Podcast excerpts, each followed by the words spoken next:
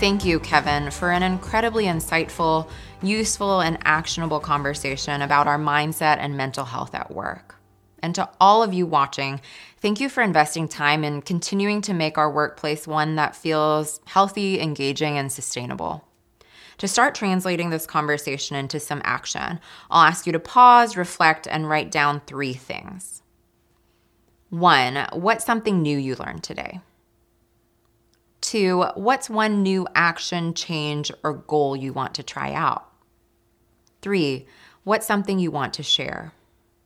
If you'd like to keep the conversation and the change going, head to the Slack Wellbeing Week chat, where our team will also keep sharing tidbits and takeaways. Until next time, cheers to healthy minds.